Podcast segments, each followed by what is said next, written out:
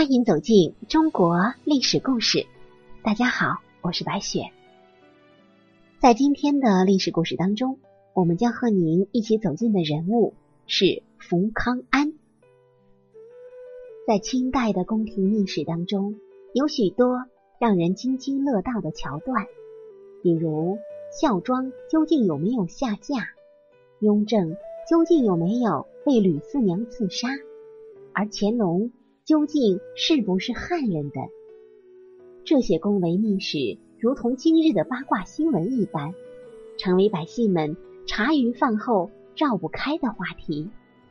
在众多的清廷传说当中，当属福康安并非傅恒的儿子，而是乾隆的私生子这则传说最为劲爆。一度连金庸先生都在他的《书剑恩仇录》中。将福康安的身世设定为乾隆的私生子。此后，随着大热电视剧《延禧攻略》的演绎，福康安的身世越发显得扑朔迷离。那么，为什么福康安的身世会引起人们的怀疑呢？尽管在很多的清宫剧当中，刘墉、纪晓岚等人都被拍成了很风光的人物。但事实上，这都不是事实。在乾隆当皇帝的时候，真正炙手可热的有两个人，其一是和珅，其二就是福康安。前者大家都很好理解，和珅不仅有能力，而且会办事儿，能把皇帝哄得眉开眼笑。他也成为清朝历史上出了名的大贪官。但是。后者福康安凭什么会有这么高的位置和评价呢？他与乾隆皇帝到底是什么关系呢？说起福康安与乾隆的关系，那真的是不是父子胜似父子。乾隆对福康安的好，惹得亲儿子嘉庆都嫉妒了。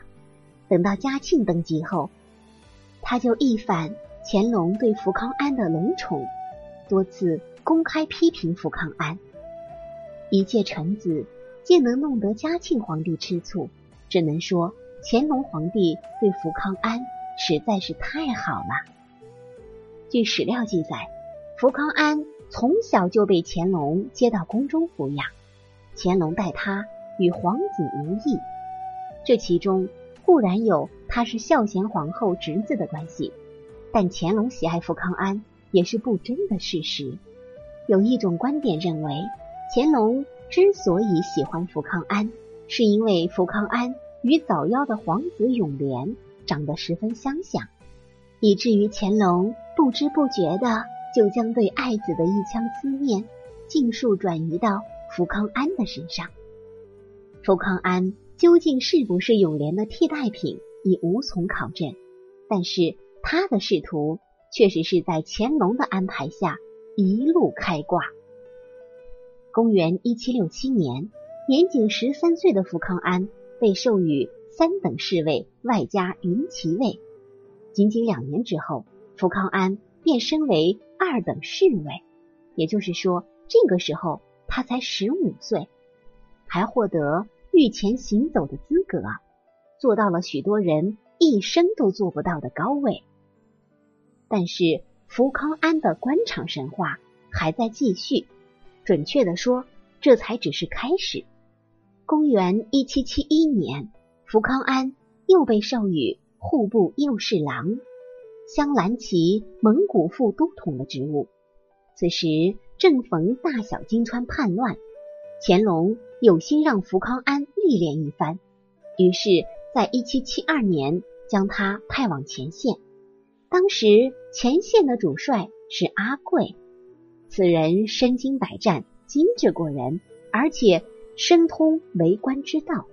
阿贵听说乾隆派福康安来前线，立刻明白了乾隆想让福康安立些战功的心思，于是阿贵很是配合的让福康安领兵作战，同时还留下一员猛将海兰察协助福康安。海兰察。是真正的战神，他不仅作战勇敢、武功卓绝，而且酷爱研习兵法，用兵如神。讨伐金川时，海兰察身先士卒，一举夺下敌军寨子，又击败了叛军头目，为福康安赢得这场战争的胜利立下了汗马功劳。有了海兰察的神助攻，福康安很轻松的就拿到了嘉勇巴图鲁的称号。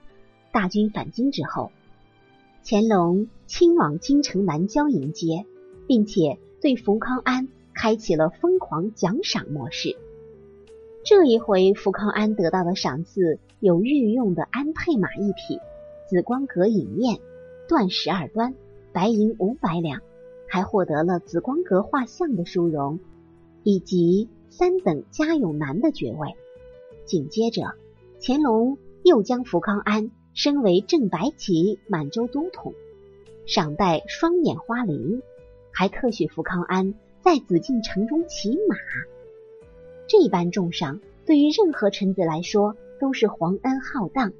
可是乾隆觉得福康安还值得更好的。据史料记载，福康安有十三次受赏或者受封，都远远的超出他所立下的功勋的标准。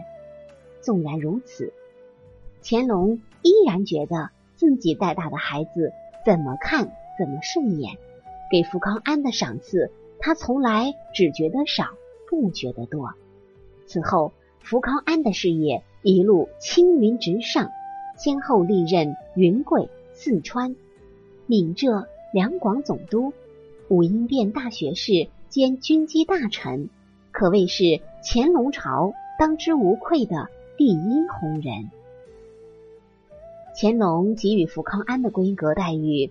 令人议论纷纷。谁知接下来的一件事情，更是加深了人们对福康安身世的疑惑。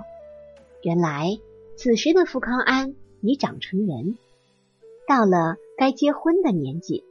在这之前，福康安的两个哥哥都迎娶了公主，两个姐妹也都嫁给了皇子。按理说，福康安也可以继续迎娶公主。延续亲上加亲的情谊，谁知道当傅恒向乾隆皇帝提出为福康安迎娶公主时，乾隆却只是笑而不语。不久之后，福康安的妻子选好了，然而他的妻子却并非是皇室的公主，而是伊尔根觉罗氏的女子。这不禁让满朝的文武。惊掉了下巴，谁也没有想到乾隆的宠臣福康安的妻子竟然并非皇室成员。其实福康安虽然得宠，但是这并非注定他必须得娶公主。